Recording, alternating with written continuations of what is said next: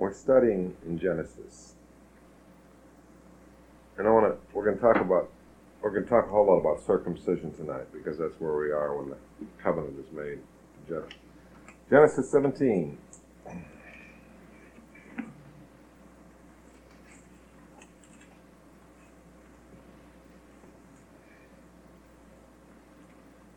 We've studied part of this, but read 9 through 14. Here. And God said unto Abraham, Thou shalt keep my covenant, therefore, thou and thy seed after thee in their generations. This is my covenant which you shall keep between me and you and thy seed after thee. Every man child among you shall be circumcised. And you shall circumcise the flesh of your foreskin, and it shall be a token of the covenant betwixt me and you. And he that is 8 days old shall be circumcised among you, every man child in your generations. He that is born in the house or bought with money of any stranger which is not of thy seed. He that is born in thy house, and he that is bought with thy money, must needs be circumcised. And my covenant shall be in your flesh for an everlasting covenant. And the uncircumcised man child, whose flesh of his foreskin is not circumcised, that soul shall be cut off from his people. He hath broken my covenant. Now, it's interesting to note that Abraham, up until now wasn't circumcised, but the promise was made before the circumcision. Moses wasn't circumcised. None of the people born in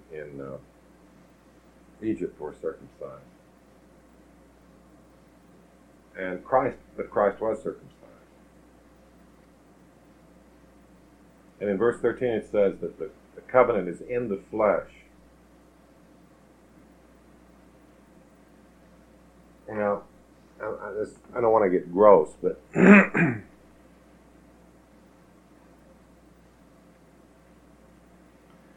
it was important to me to understand the mystery in relationship to the body, to the human body. For instance, why does a woman bleed? Why in God's design of male and female, why does a woman have to have a menstrual cycle every 28 days? Why don't we get our energy from the sunlight instead of having to eat and then expel? Why is the organ that gives us the most pleasure also the one that's used for expelling waste? And all of these things I spent tremendous amounts of time trying to figure out. And when you read about, most people are afraid to talk about these issues, so there's not very much written about it. But in the male, when every male child,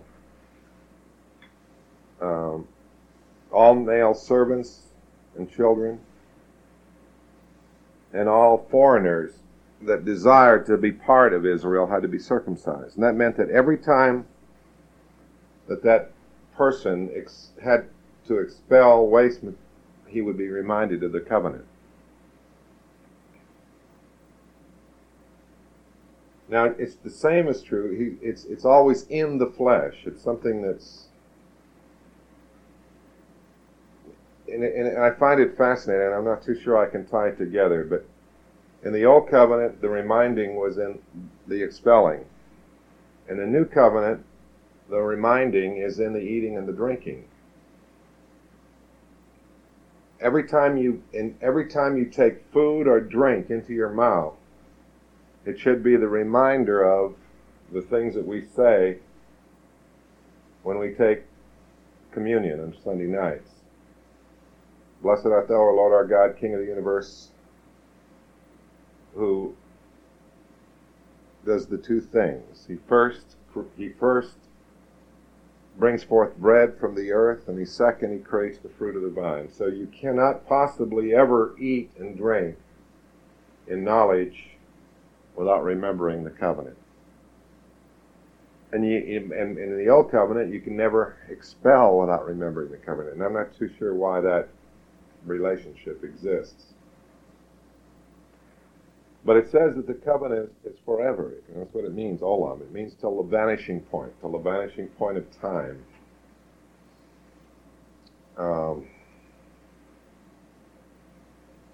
Let's look at a couple places real quickly. Let's go to Deuteronomy 30.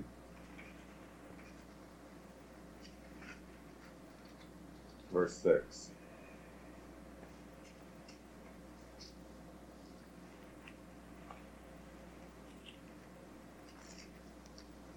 Well, I'll read 1 through 6. Let's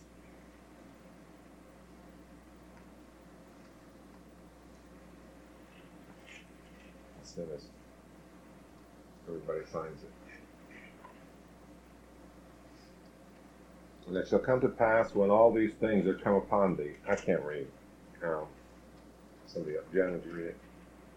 It shall come to pass when all these things are come upon thee, blessing and the curse, which I have set before thee. And thou shalt call them to mind among all the nations where the Lord thy God hath driven thee. And thou shalt return unto the Lord thy God, and shall obey his voice according to all that I command thee this day, thou and thy children, with all thine heart, with all thy soul. That then the Lord thy God will turn thy captivity, and have compassion upon thee, and will return and gather thee from all the nations whither the Lord thy God hath scattered thee. If any of thine be driven out unto the outmost parts of heaven, from thence will the Lord thy God gather thee, and from thence will he fetch thee. And the Lord thy God will bring thee into the land which thy fathers possessed, and thou shalt possess it, and he will do thee good, and multiply thee above thy fathers. And the Lord thy God will circumcise thine heart, and the heart of thy seed, to love the Lord thy God with all thine heart, and with all thy soul, that thou mayest live. Okay. So the circumcision, the outward circumcision, which was on the males only for typology, or for the model, is now even here in the law for everyone. But it's the circumcision of the heart. And it's only by the circumcision of the heart can that great commandment be kept. Thou shalt love the Lord thy God with all thy heart, thy soul, and thy might, that thou mayest live. Remember, everything we talked about this weekend in terms of the parables was that the parables reveal the heart of God. When we read the words that we can make formulas out of, we automatically try to do stuff. But God doesn't honor that. He only honors forgiveness from the heart. He only honors love from the heart. He only honors compassion from the heart. And he doesn't give one hoot about what the mind does. And in order for that to take place, he has to circumcise the heart.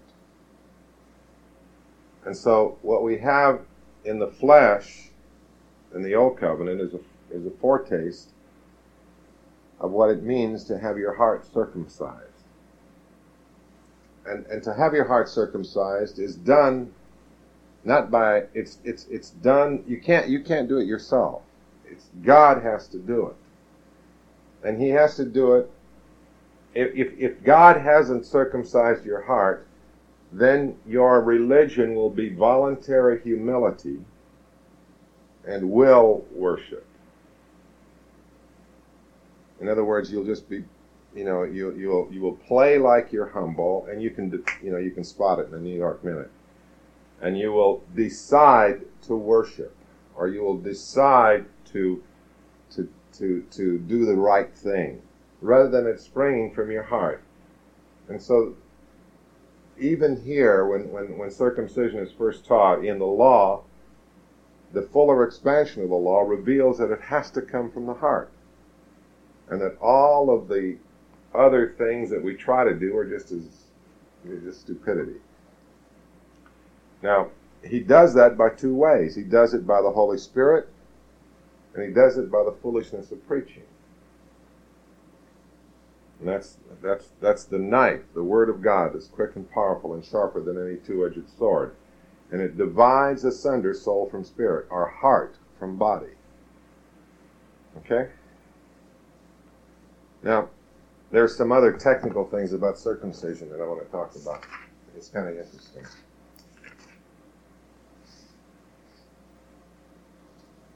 And this will be especially true or interesting, I think, to Barbara. But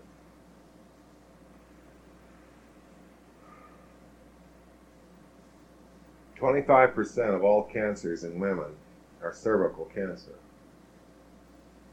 And the peak incidence is between the years 31 and 50. It's when it's most concentrated.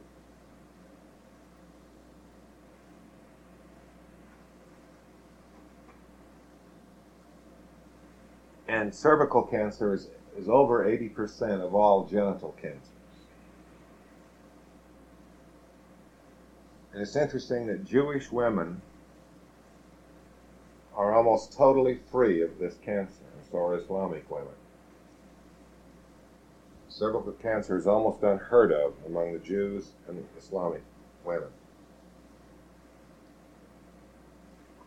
In uncircumcised males, I'm not trying to get weird here, but cleansing of the penis is extremely difficult. And as a result, many bacteria grow profusely. And one of these is called, much to the chagrin of, because I keep talking about this, but it's called Smegma bacillus. And it's the cancer that produces, it's a cancer-producing bacteria that is primarily the cause of cervical cancer. And during intercourse, these bacteria are deposited in the cervix of the uterus. And inside the uterus, if the mucous membrane is intact,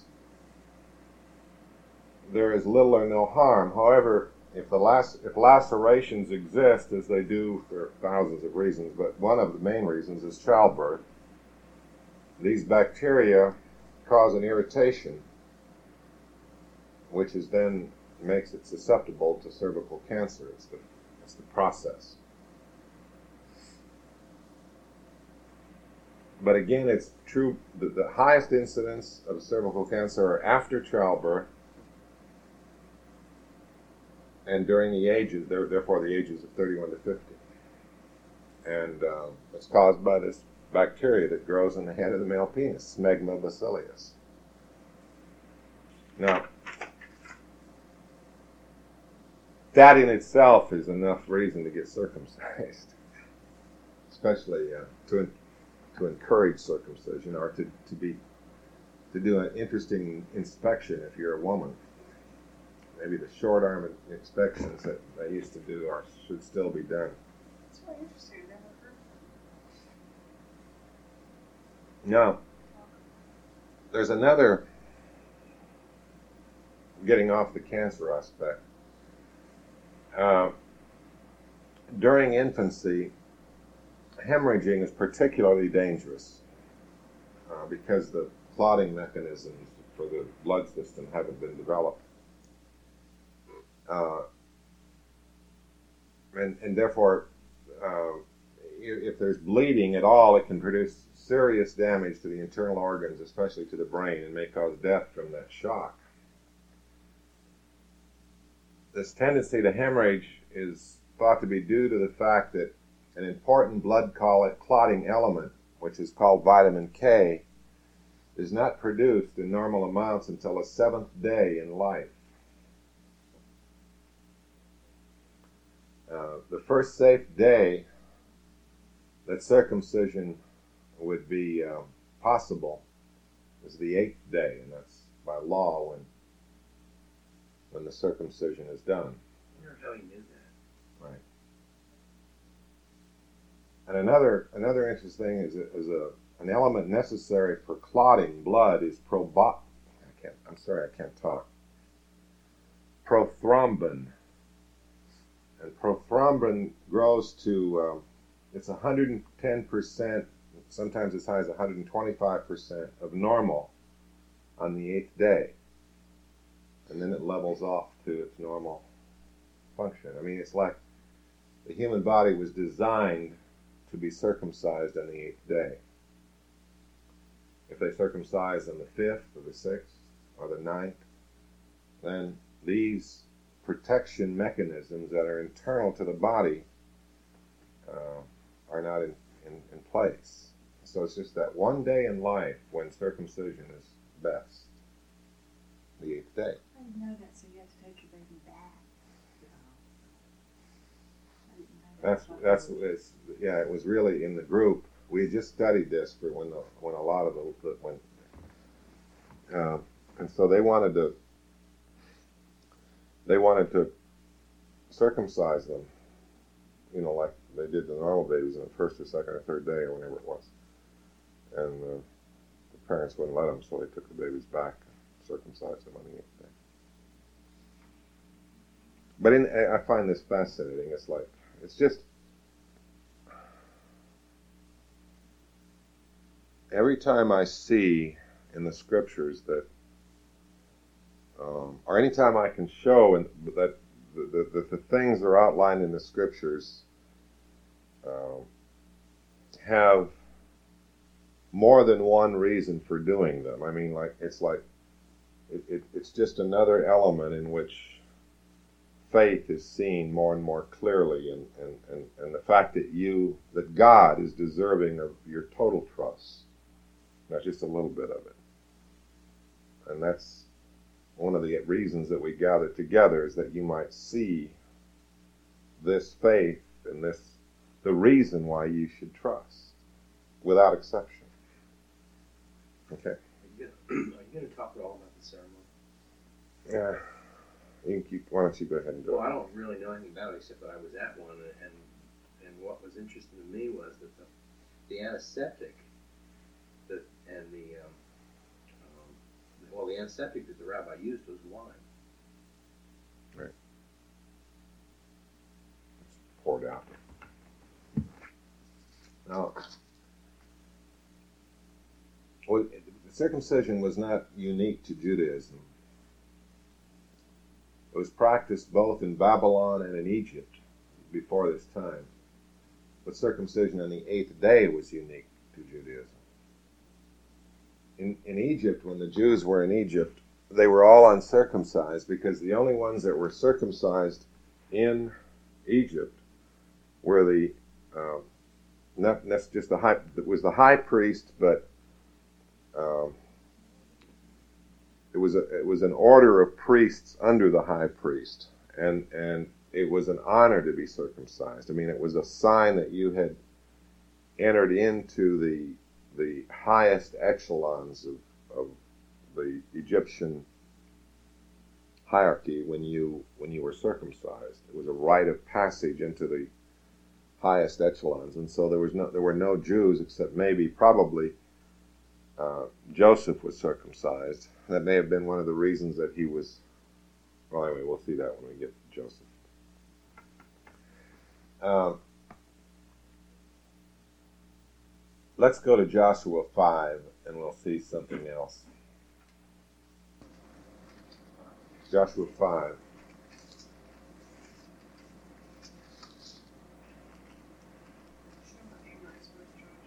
It's Genesis, Exodus, Leviticus, Numbers, Deuteronomy, Joshua.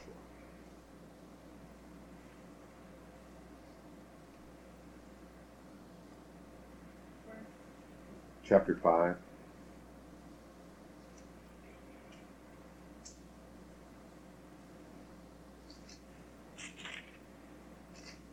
It's interesting now, the book of Joshua is primarily Deuteronomy, up through Deuteronomy is the law, and it's the Moses stuff. The last thing in Deuteronomy is Moses died, and he passed the mantle or the leadership to Joshua. Whenever Moses is mentioned in the New Testament, it's analogous to saying the Torah or the law. The word Joshua, as we've talked about, is the word Jesus. I mean, if I were saying Jesus' name the way that it's spelled in Hebrew, I would, the way it's done now, I'd say Joshua. Or Yeshua is the way it's properly pronounced. And so even in these simple things, at the death of the law, i.e. Moses, Jesus is revealed. And so it's Christ, it was only Jesus that can take them into the promise. They had spent 38 and a half years at this wilderness area called Kadesh Barnea. They didn't wander for 40 years. That's a mistake that most religious people make. They wandered only to the point of coming up to Kadesh Barnea and trying a couple of circuitous routes and sneaking into the promise. They couldn't make it. And so they were set down at Kadesh Barnea. In one sense, you could say until Moses died, i.e. until the law died. That's why it says in Romans 7, you have been married to another. Whether you've known it or not, you've been married to the law. Now at the cross, you're dead to the law and married to another. You're now married to Jesus. You're not subject to the law. You're not subject to cause and effect. Now in the process then, it was Joshua, or Jesus, who took them into the promise. Now, they didn't get the promise in one day. Because if they'd gotten it in one day, it said briars and everything and beasts of the field, everything would have overrun them. But they got it day by day. Just as the promise is revealed in you, day by day. It's a slow, expanding awareness. It's not done instantly, otherwise you couldn't take it, in fact. Well, now, there's some things that have happened that are fascinating when Joshua took them into the promise. They had to go through the Jordan again. The waters had to separate again, just like they did at the Dead Sea. And then all kinds of little ceremonial things happened. And then they had to be circumcised. It was only when they were circumcised that then the walls of Jericho fell down the next day, the next thing after this. And the walls of Jericho are the walls of separation within the promise. Okay? Now they crossed over Jordan in baptism, entered the promise, and then were circumcised. Right. And then Jericho fell. So let's read about the circumcision right now. Chapter 5. All right. Read 1-9. And it came to pass when all the kings of the Amorites, which were on the side of Jordan westward, and all the kings of the Canaanites, which were by the sea, heard that the Lord had dried up the waters of Jordan from before the children of Israel, until we were passed over, that their heart melted, neither was their spirit in them any more, because of the children of Israel. Okay. Now, I could teach on that for a year, but you can get it. Okay. Interesting that it says until we were passed over. Isn't that the first time that's happened? At that time the Lord said unto Joshua, make thee sharp knives, and circumcise again the children of Israel the second time. And Joshua made him sharp knives, and circumcised the children of Israel at the hill of the foreskins. And this is the cause why Joshua did circumcise all the people that came out of Egypt that were males, even all the men of war, died in the wilderness by the way after they came out of Egypt.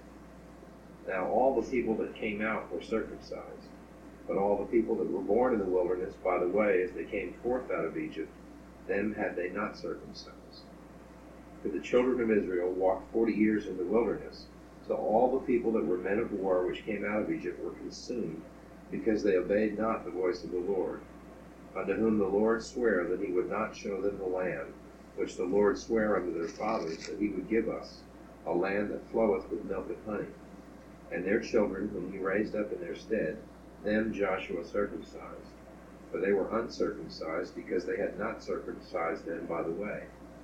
And it came to pass, when they had done circumcising all the people, that they abode in their places in the camp till they were whole. And the Lord said unto Joshua, This day have I rolled away the reproach of Egypt from off you. Wherefore the name of this place is called Gilgal until this day. Read through 11, I'm sorry. Oh, go ahead and read the end of the chapter. It's interesting. And the children of Israel encamped in Gilgal, and kept the Passover on the 14th day of the month, at even, in the plains of Jericho. And they did eat of the old corn of the land on the morrow after the Passover, unleavened cakes and parched corn in the selfsame day. And the manna ceased on the morrow after they had eaten of the old corn of the land. Neither had the children of Israel manna any more, but they did eat of the fruit of the land. They did eat of the fruit of the land of Canaan that year. And it came to pass, when Joshua was by Jericho, that he lifted up his eyes and looked, and behold, there stood a man over against him, with his sword drawn in his hand. And Joshua went unto him, and said unto him, Art thou for us, or for our adversaries? And he said, Nay, but as captain of the host of the Lord am I now come. And Joshua fell on his face to the earth, and did worship, and said unto him, What saith my Lord unto his servant? And the captain of the Lord's host said unto Joshua, Loose thy shoe from off thy foot, for the place whereon thou standest is holy. And Joshua did so. And now then the rest of the chapter 6 now is the fall of Jericho. But the place Gilgal is called, it means rolling in the Hebrew. And the Israelites were all circumcised, and thus the reproach of Egypt was rolled away.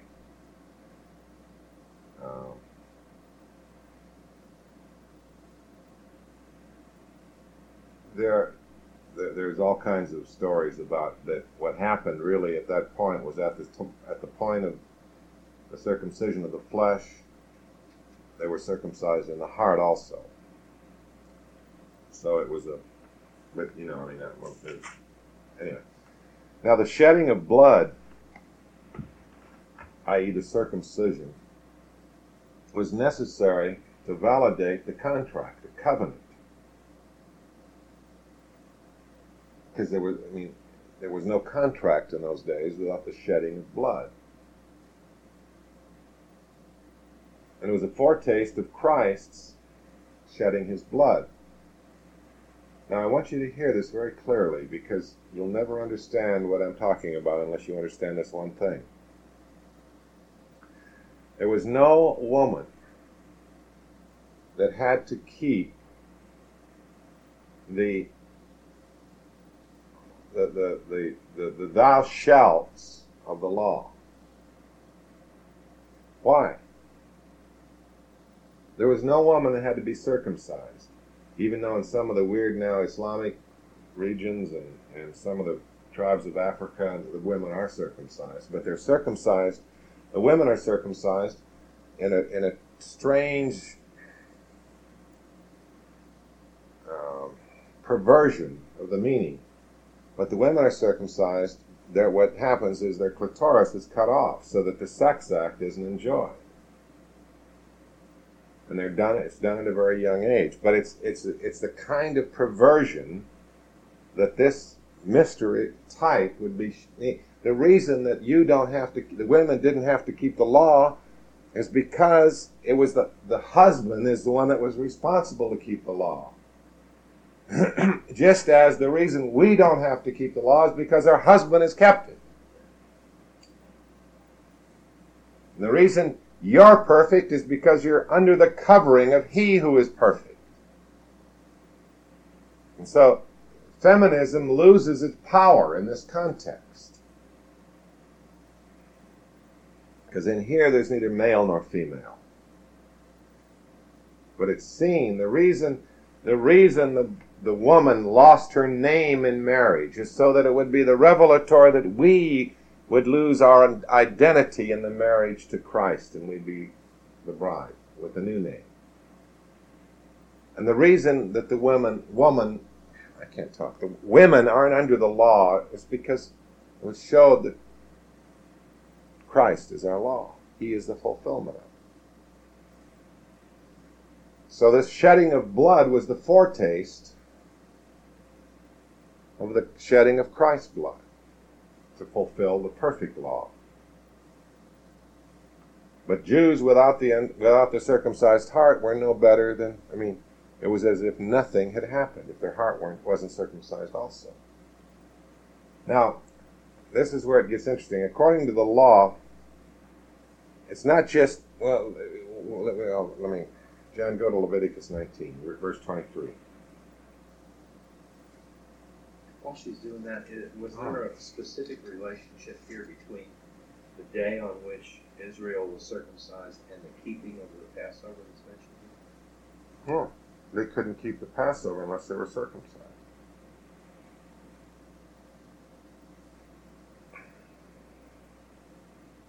Leviticus 19:23.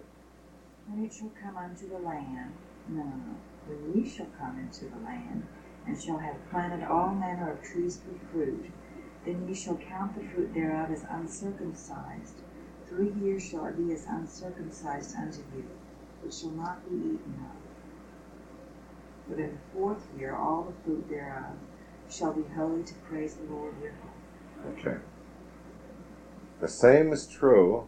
All of the analogies, all of the metaphors and allegories and everything in parables are about seeds, and trees, and vines. For 3 years after the settlement, the fruit was to be considered uncircumcised, therefore unclean. It was still the property of the false gods, of Balaam. And the fruit of the 4th year belonged to Yahweh. Well, I'm convinced that's why the 3-year cycle exists.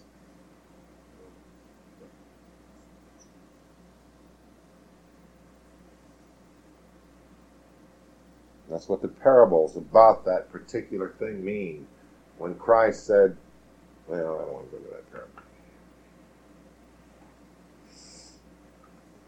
Let's go to Jeremiah 9.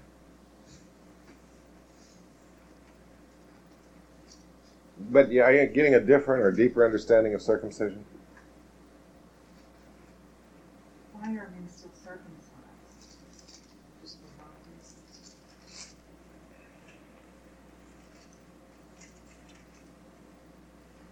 It's the only part of the body that you can cut off and improve the body.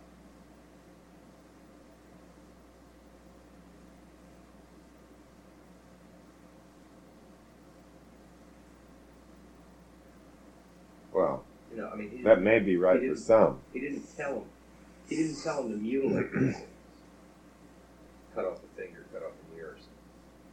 Again, but what happens in every religion, this becomes perverted. Remember in the high places, one of the things that was done in the high places, that they cut themselves. Well, that's what you do when you retain guilt. In the spirit, you're standing in the high place, cutting yourself.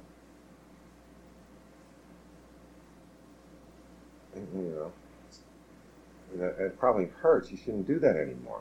It's dumb.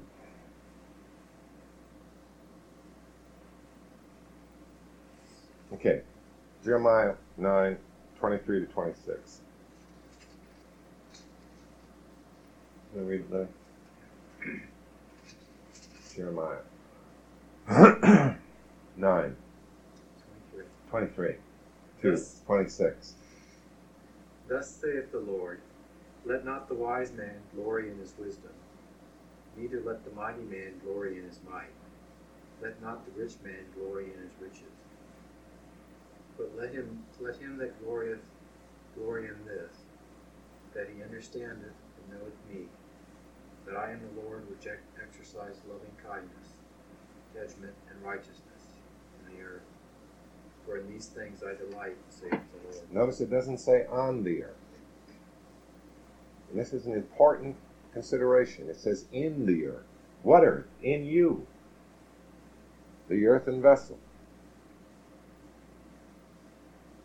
Behold, the days come, saith the Lord, that I will punish all them which are circumcised with the uncircumcised, Egypt and Judah, and Edom, and the children of Ammon, and Moab, and all that are in the utmost corners, that dwell in the wilderness.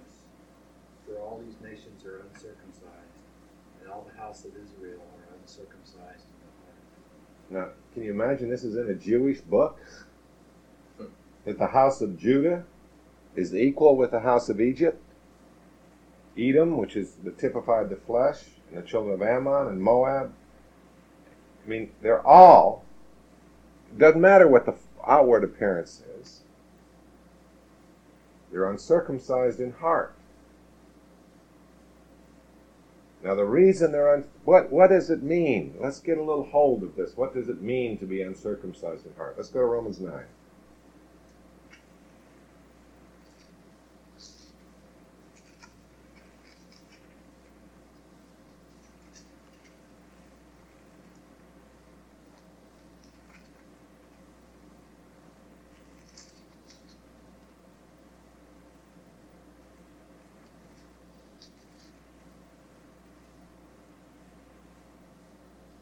Well, there's a whole section, yeah. But let's go to verse 21.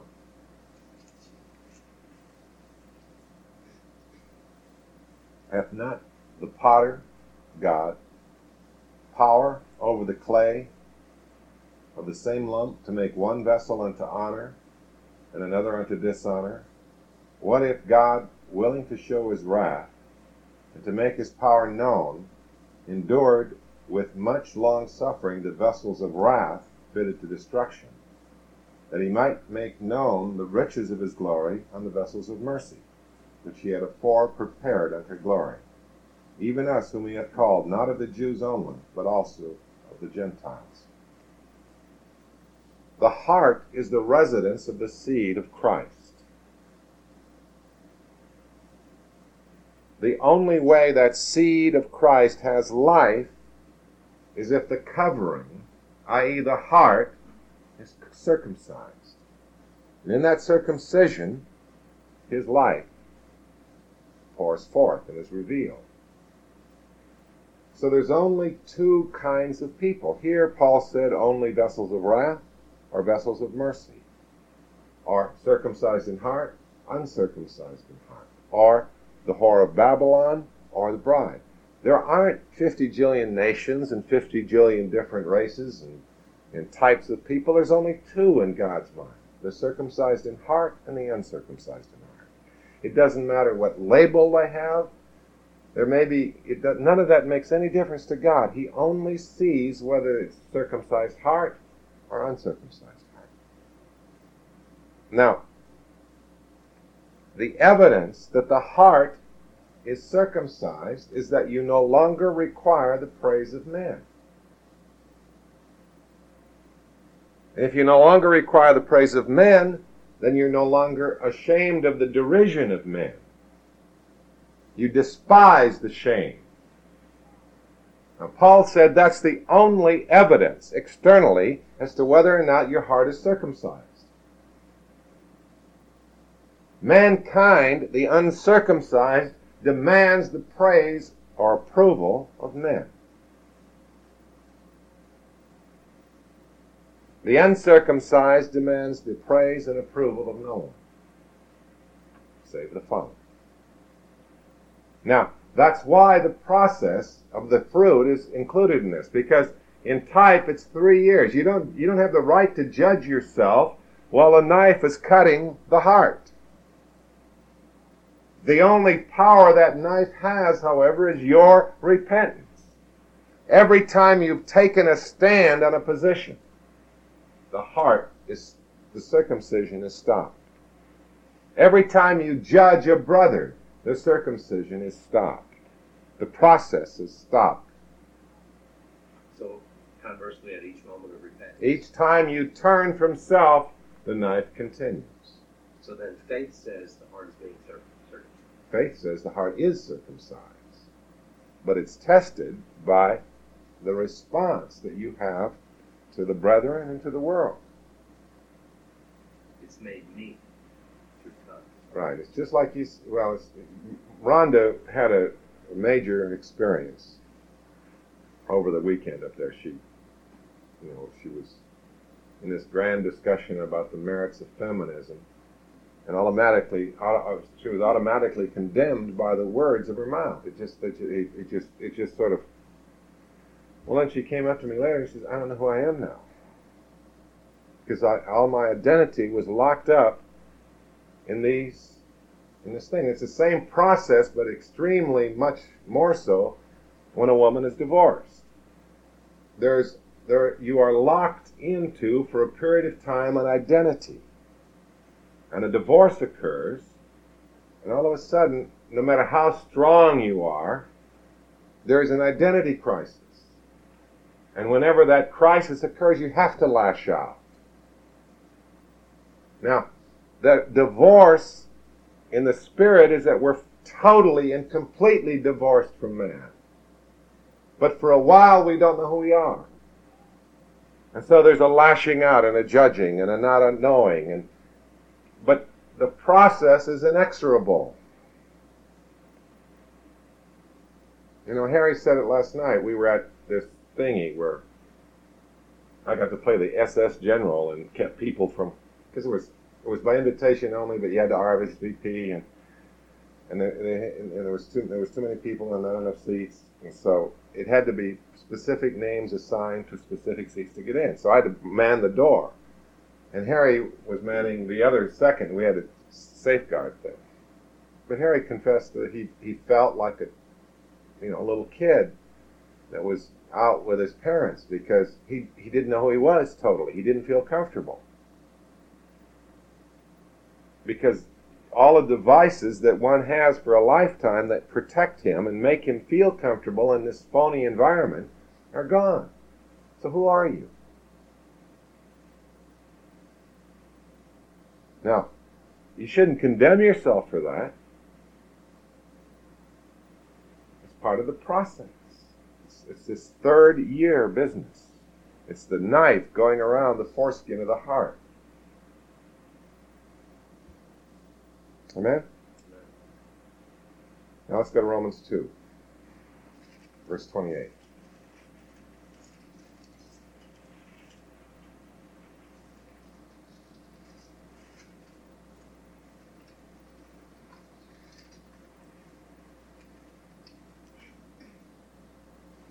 For he is not a Jew, which is one outwardly, neither is that circumcision which is outward in the flesh, but he is a Jew, which is one inwardly, and circumcision is that of the heart, in the spirit, and not in the letter, whose praise is not of men, but of God. You see the tie-in.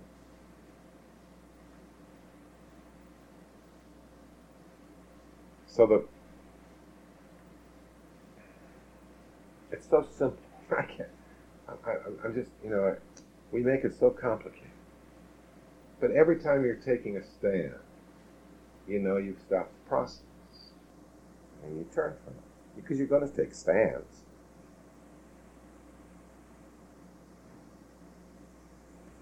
Every time you get, yeah, great.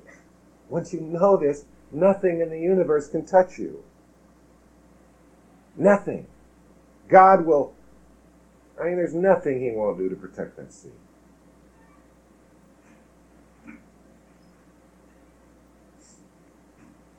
Okay. This may sound bizarre, but I'm convinced that the various strange feelings and movements and things I've been feeling in my chest, that's what's going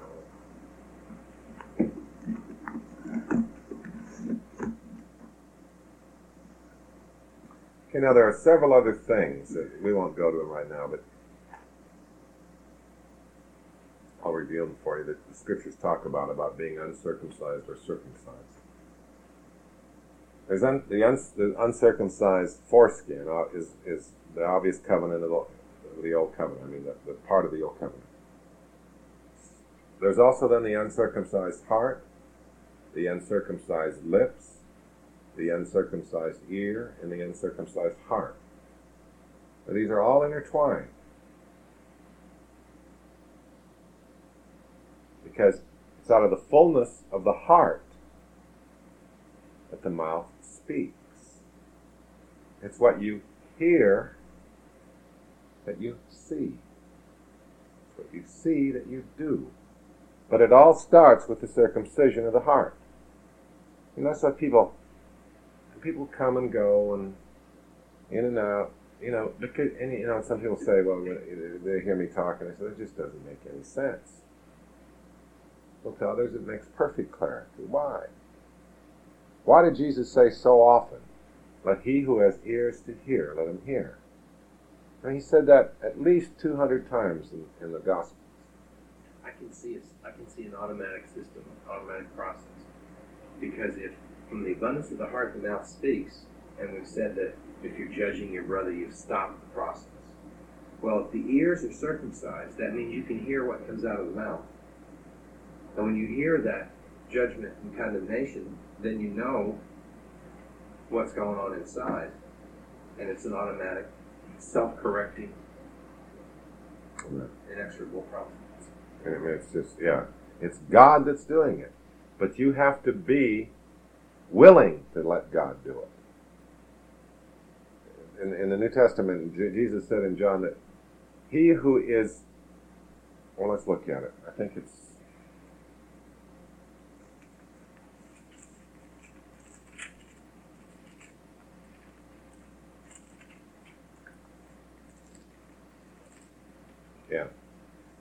John 7. I'll just read it. If any man wills to do his will, he shall know of the doctrine, whether it be of God or whether I speak of myself. If you will, if you say, God, I desire, or when Paul says, and the New Testament makes it sound so weird, Paul says, I will not be brought under the control of anything. That's not what he said. He said, I will not to be brought under the control of anything. You see the difference? One is from the uncircumcised heart, a position of strength. I will not be brought under the control. Listen to the preaching that you hear on the radio or television sometime. It's all from that position. I will not do this. You will not do this. The position of the uncircumcised heart is the stance. The position of the circumcised heart is, I will not to do it. I desire to be free. Because then it always places the action part of it on the Father, not on you.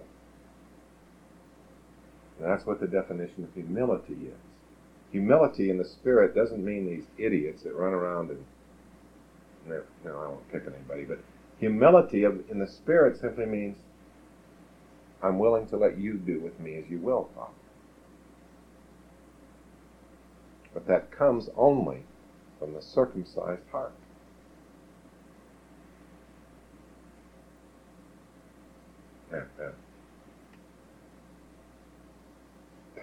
The word teleos, which means is translated perfect in the New Testament, simply in another way of saying it means fully tested, but to be fully tested is that the knife is fully circumcised the heart. The soul is totally divided from the spirit. So you can't be confused anymore. So you're as at ease in the White House as you are in the in the untouchables in Bombay, India. You walk through life with the charm and grace that's never been seen before. That nothing intimidates you. Whether it's riches or poverty, no situation can touch you. You've learned to be bound and you've learned to be abased. Well, that's the process of the circumcision of the heart.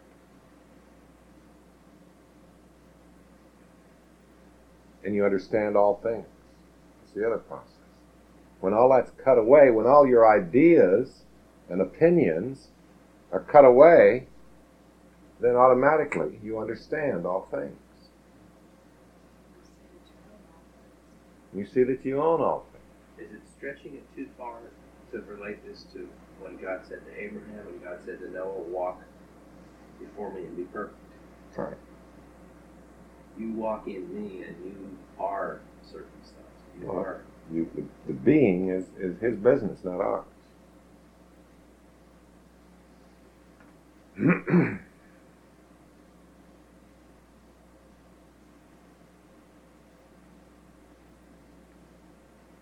By the way, I made a mistake. I told you there were 46 reasons why you deserve to die today. There are 48. I found two more. Why everybody deserves to die each day? You understand what we talked about this weekend? If you can know, if you have that sense that you are the condemned prisoner that the governor has just said, you're okay, you can live, you can pardon. First of all, you'll never again, you can never hold a grudge against anybody. You can never again judge somebody.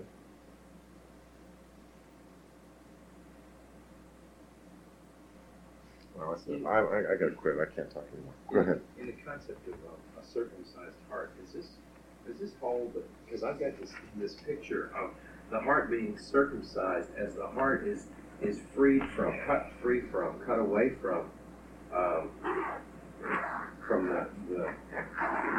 the constraints of the flesh. It's freed from that which is flesh. It's freed from sin. Well, it's freed from soul. That's why modern religion confuses it so badly. They always talk about that you're going to save your soul, and your soul is going to heaven, and your eternal soul. And God says you have three parts. You have soul, body, and spirit. Your soul, your body is obvious, and it's the physical stuff. The soul is your will, your emotions, your mind, it's the thing that makes you, your personality.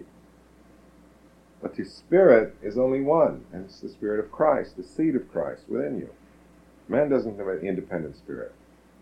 But much of religion confuses the soul, and therefore they operate in soul power, which can be manifested in groupthink. You can have a group dynamic that can cause all kinds of things to take place vis-a-vis the soul. But the power of the soul was cursed. It's not to be ever used again. That's why the evidence of God is waiting. They that wait on the Lord shall renew their strength. Eye has not seen, nor ear heard, nor entered into the heart of man that which God hath prepared for them that wait on Him. But the other half of it is the soul wants. The soul does this because the soul is the province of the Antichrist. But it starts just like the ark was built first, then slowly but surely, then finally the white linen curtain. That's a picture of you, the bride. The ark is there first. It's inward first, and then slowly comes out. If man was going to build that tabernacle, he'd put up the linen curtain first, so everybody could see it. So then in circumcision, the heart is somehow moved out of the realm of the flesh and moved out of the realm of the soul. Be spiritualized. Right, it sits, and to tie this to the other group, the heart then literally is sitting on the mercy seat. It's got me, for a while it may have some strings attached. I was going to say, it's actually not on the mercy seat.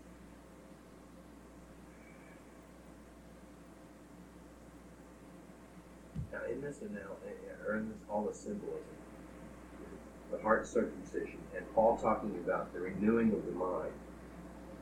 So those are two different places, and there's those are the seats of two different kinds of things? Or what is the relationship between God demands something. He demands that you be fully sanctified in spirit, soul, and body. And to be fully sanctified means to be full, that it be totally and completely known by all of those three elements that you belong to God without condition. Now, that's all sanctified means. That's all holy means. That's all saint means. It's all from the same word, hagios. It just means Here, God, this is yours. Now, but you see the implications. Once, obviously, this, in the process, the seed, the heart, the residence of this, I mean, the heart, which is the residence of the seed, is obviously sanctified. But it's now done in the mind. Also, there's an agreement. Mind being within the sphere of the soul. Yeah. Now there's an anchor of the soul. It's anchored to that one thing. Now slowly but surely, as the days pass, as time passes, that dawning awareness of that anchor and its position and your true position extends to every neuron and cell of your brain. So the heart leads and the mind follows. Right. That's what faith is. The body is brought under control by the heart. By the whole thing. You can't, again, that's why religion is so insidious. They will always try to make the body the first thing subject. It can't be done. It'll only be a lie.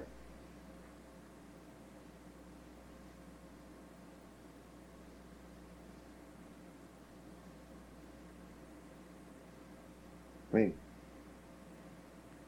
trust me, the process is inexorable because it's the true meaning of faith. Amen?